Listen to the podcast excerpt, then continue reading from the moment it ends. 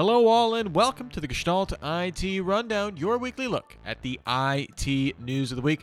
I'm your host, Rich Stroffolino. I'm an editor at Gestalt IT. Joining me from across this great land of ours is the one, the only, the man with a lustrous timbre, the networking nerd himself, Tom Hollingsworth. Tom, welcome to the show. Hello, Rich. It is a pleasure to be here on this uh, 14th decade of March. We're getting there. We're getting there. It's a real hot March, I've noticed. yeah. Yeah. Hottest March on record, I guess. uh, yeah. Uh, and the, but that's like stacking the days. So we just add the temperature for each day. Uh, Tom, are you ready for a little something we like to call news or not? Yeah. Yeah. This is where there's just so much news out there, folks that we need to condense it down. I just need Tom's take on these. I'm going to give you the the kind of the, the bullet points here. Tom's going to tell me if it is in fact news or not, and a brief thought on it. First up, we have a new service from Microsoft called DataFlex, which is designed to let business developers create, deploy, and manage Power Platform apps and chatbots without leaving Microsoft Teams. It's a low-code data platform. This is 2020 for me is an age of pandemic and also of low code. Uh, and it provides relational uh, data storage, rich data types, enterprise grade governance, and one click deployment, all built on top of Power Platform's common data service. Dataflex also comes with some basic AI functions, with things like category classification, entity extraction, key phrase extraction, language detection, sentiment analysis. You, you get the drill. Essentially, the pitch here is that your business data is already connected with Teams, and you can assign. It's already been assigned specific roles, has all those kind of access permissions already set up. So hey, why don't we build data on or build apps on top of where the data already is? Tom, news or not? No, not news. um, the, the, this is the software equivalent of, of that that trend. Remember when everybody opened a cupcake place and then they all went out of business and became vaping shops and then they all went out of business and became something else. Like I feel like everybody feels like they need to have some kind of new database technology, and it doesn't really do a whole lot. Turns out uh, we all just want cake. Uh, we don't want in little wrappers. All right, next up here, uh, Tom, something close to your heart. Uh, this week, Nokia announced the commercial availability of 5G standalone private wireless networking solutions for the enterprise. These devices wouldn't rely on existing 4G infrastructure and use 5G for up and downlinks. Currently, 3GPP standards have non standalone 5G using 4G as uplinks. For some context, that's what we mean by standalone. Uh, customers can deploy these networks either using either Nokia's digital automation cloud platform or Nokia's modular private wireless solution. The former is more of a plug and play option that uses a small server with the application built platform built in, while the latter offers more customization. Standalone 5G from Nokia. News or not here, Tom? That's news, um, especially given everything else that's going on in the 5G market. Uh, this kind of feels like Nokia is is taking an opposite tack from Ericsson. Ericsson wants to build the carrier play and do all the big stuff, and Nokia's like, fine, we'll just go into the enterprise and, and do basically 5G DAS. Uh, that's a good thing, but mm-hmm. I want to see if people buy it because just like just like with other, every other technology, there are good ideas and there are ideas that people buy. Yeah, this uh, I think the challenge here for Nokia is this seems like very much a uh, a capex play, whereas a lot of other 5G stuff, at least uh, not if you're a carrier, but if you're an uh, enterprise, might be you know uh, not require such a big down payment. So it'll be interesting to see where they're going with that. Uh, earlier this month, security researcher Bob Diachenko and the team at VPN Mentor separately discovered a unsecured Elasticsearch cluster used by seven Hong Kong-based VPN providers that included over 1 billion log entries, including IP addresses, VPN server connections, VPN session tokens, and plain text passwords. Unsecured buckets on the internet, not news here, Tom, but tied to a VPN is kind of interesting. They're all tied back to the same central VPN provider that provides white label service to a bunch of different VPNs, uh, UFO VPN, Fast VPN, Free VPN, some of the examples. Uh, Diachenko alerted UFO VPN on July 1st, reached out to UFO's hosting provider subsequently on July 14th when he didn't hear anything back. The bucket was subsequently removed on the 15th, but the, it was available for search on Shodan for 18 days. UFO said staffing disruptions due to COVID 19 shoulder shrug, had impacted its network security and said the logs were kept for traffic performance monitoring only. These were all, by the way, no log, billed as no log VPNs. Tom, v- no log VPNs turns out with logs, news or not? News, but only for people who believe that there's such thing as no log VPNs. Is is this a? It was it was too good for it's the the pitch is too good Well, the look at the number of companies that are trying to sell you VPN services right now. I can think of like 10 off the top of my head from all the YouTube ads that I've seen, and those are the ones that I don't trust. Mm-hmm. There are a couple that I use for various different things. Like when I went to Black Hat last year, I think my VPN went on when I hit the airport and didn't turn off until I landed back home again. Mm-hmm. But I trust those providers. If you don't own the VPN endpoint, you can't confirm that it's no log. And I'll be honest with you, they're keeping logs it's a CYA thing. They're, they're deleting them right away. Yeah. But there there is that window where there's a log for what 18 days that can be vi- viewed that you know how, how do you prove that because you can't audit that if it's your own infrastructure you can audit that but you can't touch this so don't trust them uh, do your research do your homework and i can't believe i have to say this you're probably going to have to pay to get the features that you want. If it's a, if they're free and claiming they're no log VPN, they're lying to you. Uh, so all no log VPNs are lies, but is it uh, so? Is is that the news versus having it unsecured because reasons?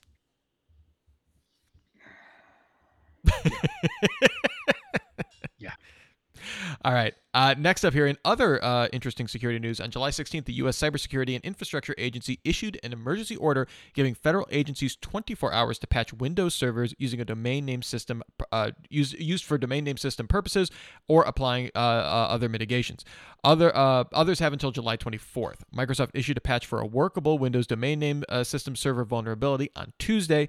If unpatched, it would let attackers execute arbitrary code, intercept network traffic, and other horrible things. Checkpoint discovered that vulnerability vulnerability and calls it SIGRED. Tom, news or not?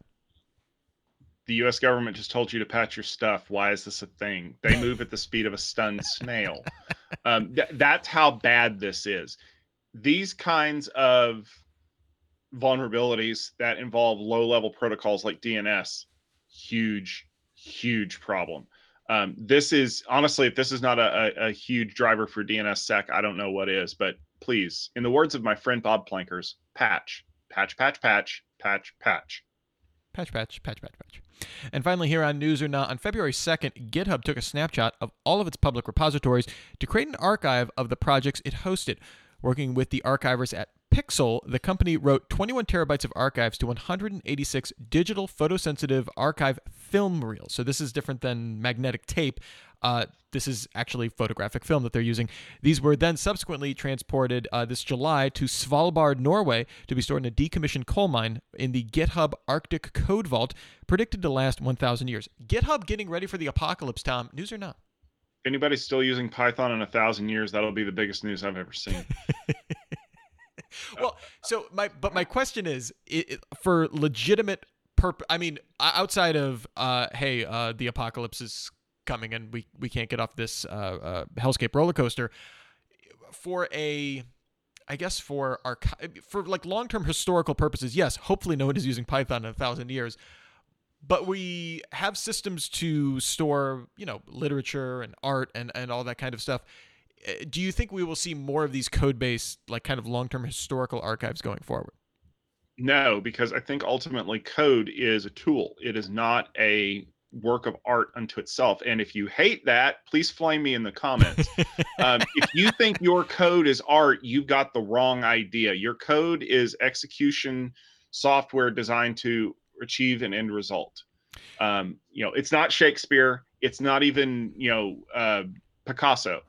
If if you write artful code, you could probably cut it in half and I don't want people maintaining horrible JavaScript workarounds for the rest of time because they found it in some vault and like we like some future French soldier discovers the GitHub Rosetta Stone and suddenly we know how to do pop-up ads again in a thousand years.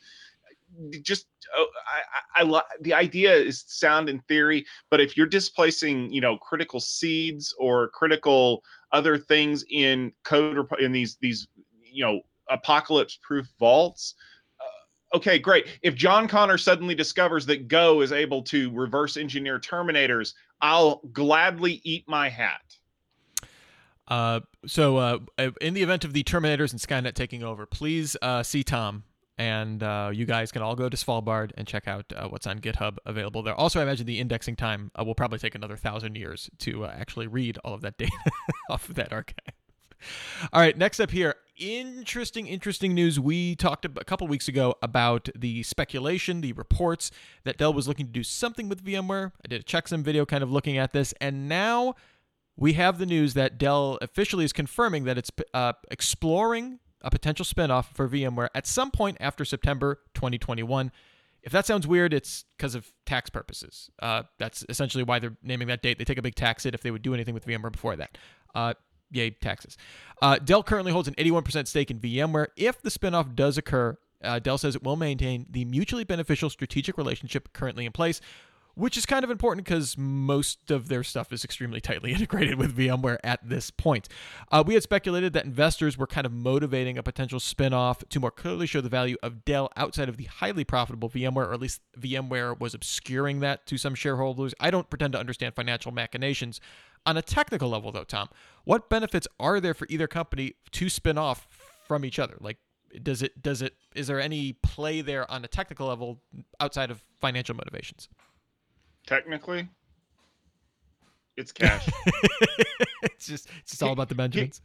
Here's the thing: VMware as a company would be better off separated. Mm-hmm. They would be better off being an industry standard new, neutral arms dealer, basically. Uh, you want to compete with Amazon, you want to compete with uh, Azure. VMware has that offering. We can work with them. We can work on your own stuff. It's great. But the problem is right now, um, it's that uncomfortable feeling of, well, if we work with you, does that really mean we have to buy Dell stuff? It gets a little shady is not the right word, but it looks a little weird. Mm-hmm. And ultimately, here's the thing: when when Dell says we we're going to continue the mutually beneficial relationship, the number you're looking for is 51 percent they will continue to own VMware no matter what happens. What they're mm-hmm. really looking to do is get some cash. They want to drive some value out of that ridiculous tracking stock that they came up with because VMware was too valuable of a company to just kind of sit there on the shelf, like, you know, basically when grandma shoves like a wad of 20s under the mattress, that's what they were going to do. So the problem is, is they need to send some debt to VMware because VMware can get creative and get it paid off. And plus, uh, uh, Greg Ferro told me the other day that uh, if you reissue the debt now uh, because you paid it off with uh, cash that you got from the VMware stuff, uh, it's actually cheaper to refinance the debt because the interest rates have bottomed out. So it's a better play overall. And if there's one thing I can tell you about Michael Dell, one he built he built reasonably um, adequate computers in his dorm room back in the 90s, 80s, and 90s. Um, but two, the man's a financial wizard, and he knows how to make this work for him. So I I, I don't know. I here's the deal. Ultimately, the timelines are too weird. The language is too wishy-washy. This honestly feels a whole lot like they're trying to pump the stock a little bit and figure out where they want to go next. And I really honestly would not be shocked by the end of the year to see Dell go, well, we really didn't see the market conditions that we like. So we're not going to spend them off anymore as we sit here and count all of the millions of dollars that you poor fools gave us in the stock market. It, it, does seem like a like an Elon Musk move to like just make short traders mad on Dell mm-hmm. stock at a certain point because they, they just wanted. I, I do that kind of thought crossed my mind uh, at the same time. I, I do wonder with you know VMware is a tremendous. I mean the the move that Dell finds themselves in, like you said, they have a tremendous amount of debt still from both the EMC acquisition and going pri- subsequently uh, going private uh, or going public again. Excuse me.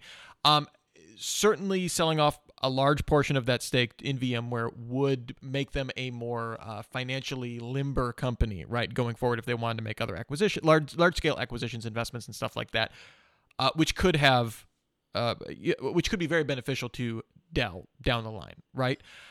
I the the the move that they have found themselves in, though, is that VMware doesn't seem like it's going to get less valuable um, over time, right? like, at least in the next year or two, right? So they can really slow roll this to play it to their to their most immediate advantage.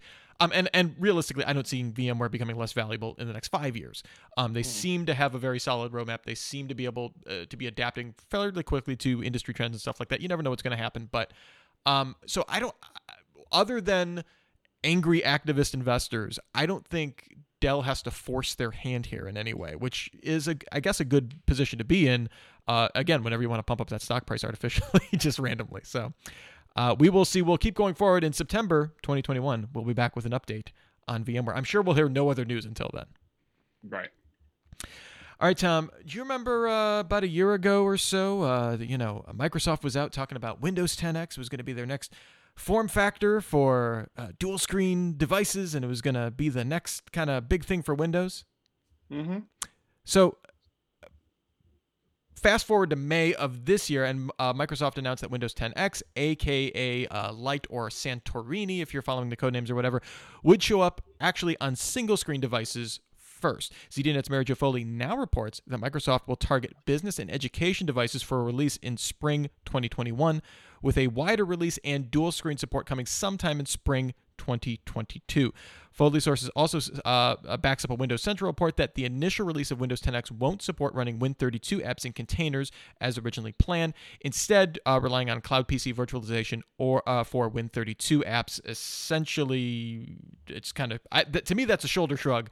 Um, and also kind of playing this in more of the Chromebook competition space versus actually running Windows apps that people want. Foley says Microsoft is now aiming Win32 apps on Windows 10X for 2022. Foley sources also say Microsoft is considering changing the release schedule for Windows 10X to the spring and Windows 10 standard non-X to just once a year in the autumn. Uh, Tom, how uh, Microsoft gets a lot of credit justifiably for kind of changing their a lot of their corporate culture for not being the Windows of the late 90s, early 2000s. Uh, I'm thinking of Longhorn slash Vista. This seems like a very old school Microsoft approach of look at the new hotness. Oh, we're going to make it super boring and slip on our delivery dates by several years. Uh, is troubling for Microsoft here or just being too ambitious? A little bit of ambition mm-hmm. problem. Mm-hmm. Um, one of the things that we found out over the course of the last man i don't know call it three or four years and and i'm speaking directly to apple here is that having a new software release that happens every year is likely the most uninspiring unsexy thing that you can do because there's a lot of stuff that goes into operating systems that is just completely boring like you know we rewrote the system drivers to make storage 4% faster or the wireless doesn't drop all the time now. People don't want that. They want new. They want exciting which is why they always wanted to upgrade version numbers. I mean why did people go from well i know why people went from vista to 7 um, but why, why did people want to go from 7 to 10 or from 10 to 11 or from you know os 10 this to os 10 that other monument? Um, it's because people want to feel like they've invested and they've made made that happen. But Microsoft ran into a problem. They're not doing the yearly release schedules. They're doing like you know updates, which mm-hmm. are basically, for lack of a better term, those those um, you know Big Sur, Mojave, I don't know, California sewage plant, whatever they're going to call the next one.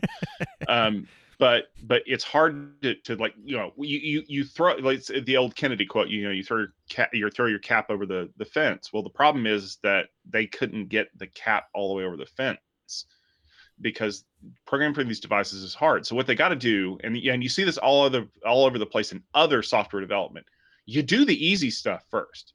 Make this thing work on single screen devices. Make this a seamless experience then you go break the stuff to make the other part work. So, how many times have you seen a bunch of features that got shoved into an Apple device beta that then got yanked out at the last minute because they didn't work? And then they might go in and like a point one or point two release. The one that I can think of from last year on iOS devices was the FaceTime feature where when you look at the camera, mm-hmm. it actually, yeah, instead of the, your eyes looking at the camera, they're looking at the screen and vice versa. It's it's that uh, that presence idea, it got yanked at the last minute because it turns out that's technically challenging to fix.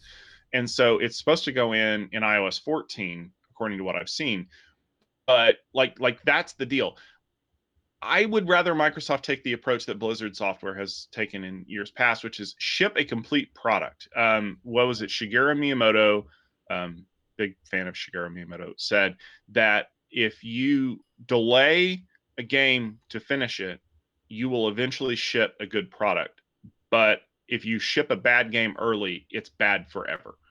And I know we live in the world of software patches and all that other stuff, but how many times have you we told everybody do not upgrade until the first service release comes out? That should tell you everything you need to know. Yeah, and obviously, listen, Microsoft knows it's increasingly less and less in the OS game, right? In terms of driving revenue and driving growth uh, for the company. Uh, and turns out, hey, guess what? Business and education are probably the two places that are going to drive revenue growth in that declining market already for them. So I guess I'm not surprised to see them shift to that. It's just weird to see them being so aggressive tying this to a form factor and basically seeing just a ton of that being walked back. Now, if they can eventually ship something that drastically simplifies the interface, actually helps them get to some more unified, you know, quote unquote modern app design, something like that. Eventually, that's that's good for I would think everybody, especially if down the road you do get that Win32 compatibility, so that you're not leaving legacy out in the cold.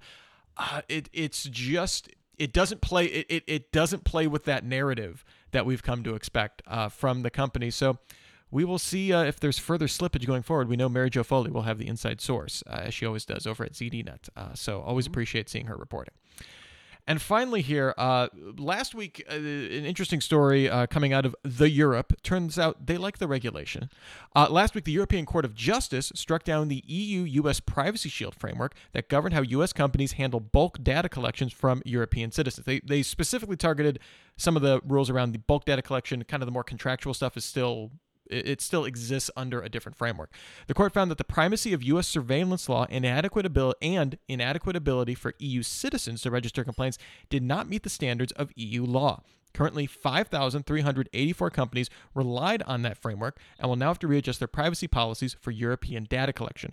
According to the Computer and Communications Industry Association, 70% of those businesses, of those 5,300 businesses, were certified under the framework were SMBs. Many larger companies use uh, what are called shorter uh, standard contractual clauses for their data governance, uh, and uh, they can also more, much more easily shift to European based servers, probably because they have European based data centers to shift those to. Tom, I'm curious. Uh, again, usually uh, when there's a a hey, let's let's have more privacy, all for that. It does seem like SMBs could potentially be left in the lurch, and this is I, I think Protocol had this story here, and I really appreciate them highlighting this about some of this is something that's not quite as headline grabbing as you know GDPR or uh, any of these big privacy regulations, but could have major impacts for a lot of these organizations yeah, it's privacy is a tough thing, and and if you watched my recent conversation about end-to-end encryption, it's a it's a it's a sticky wicket mm-hmm. because do how much is enough or how much is too much, and and what happens when someone wants to erode that? I just I, I they they work together to build this framework, and it was inadequate. Okay, so what? How do we fix that? Well, we fix it by making a better framework now, here's the thing you need to know about the Europeans. If it's not working, they're just going to cut it out because they don't want to violate GDPR. They don't want to violate their strict sovereignty and privacy laws. And, and I get it. It's unduly harsh on small businesses because most of the people who do business are small businesses and they don't uh, they don't have legal teams that sit around thumbing their nose at everything until it's time to go to work and rewrite this this draft law or whatever it is so they are going to have to have help navigating this. But ultimately, this is for the better. This is jumping through hoops to protect customers and protect yourself from fines. You know, Google gets a $5 billion fine dropped in their lap because they screwed something up. They'll fight it, but eventually they'll pay it. If a small business gets a $350,000 fine dropped in their lap because they unknowingly violated GDPR, that's the end of the business. Yeah, it, it and and the reason I bring that up is I am sympathetic, I guess, to a business that is op- you know was operating under this framework, and and the way this is set up is so that they you know they can be able to collect data that they that ostensibly they need for to continue to do a business with these customers. They're doing it in a way that they've been told is uh, an acceptable level of privacy to get to, and now this is the second uh, uh, kind of framework like this that's been struck down by EU courts. There was another one that was uh, struck down just before this one got enacted. again, Tom, you're absolutely right. they'll go back to the drawing board. It's in everyone's again, it's in everyone's interest to have these frameworks, um, so everybody can be compliant. It just, you know, when the the ground is shifting under you as a business, you know, tough. I, I guess it's just tough to you know, it's one thing for a GDPR, which is a big regulation that had years of advance notice to, uh, you know, be able to be compliant. Not to say that it was easy for a lot of organizations, especially smaller ones. Uh, but that seemed like more like a set standard where this seems uh, a little bit like slippery sand. Now, this doesn't mean that organizations can't do business. They can't that they can't collect data from European customers. It just has to be more on a individual transactional uh, basis. Uh, you know, so you can still do e-commerce. You can still do all that kind of stuff. Uh, it, it, this is more centered on again bulk data collection. Uh, so again, a little bit more of a niche use case, and that's why it's only 5,300 businesses as opposed to you know tens of thousands or hundreds of thousands or something like that. Yeah. So we will keep an eye on that and see if there's a new uh, agreement uh, coming, uh, you know, sometime later this year or, or or what have you. But that just about brings us to the end of the Gestalt IT rundown. Tom, thank you so much for being here. Where can people find more of your great stuff if they are so inclined? Best thing to do is head over to gestaltit.com. I've been posting some uh, briefings, uh, summarized that I've taken. Uh, also doing some event coverage. There's going to be some more stuff coming out. We've got uh, Mobility Field Day coming up next week. Uh, some great presentations there. If you want to head over to techfieldday.com, get the lineup. Um, I'm sure there's something you're going to enjoy, whether it's uh, access points or analytics or even a little bit of CBRS. Excellent. And uh, you can always uh, head over to, if you're not watching this on YouTube, head over to youtube.com slash gestalt IT video. We have new episodes, uh, not of this show. Uh, we also have new conversations, as uh, Tom alluded to, and a Checksum, which is a weekly video series that I do that posts every Monday. we're going to have a new episode out. I'm working on it later today, looking at the history of teleconferencing and what the heck happened to Skype. so make sure to check that out in your feed. Make sure to like and subscribe to, like the video, subscribe to the channel, do the YouTube things. I have to point down here for legal purposes. I just have to do that whenever I'm on a YouTube video. Uh, that's just, those are the rules. I don't make them. But until the next time we meet, for myself, for Tom Hollingsworth, for all of us here at the Gestalt IT family, here's wishing you and yours to have a super sparkly day.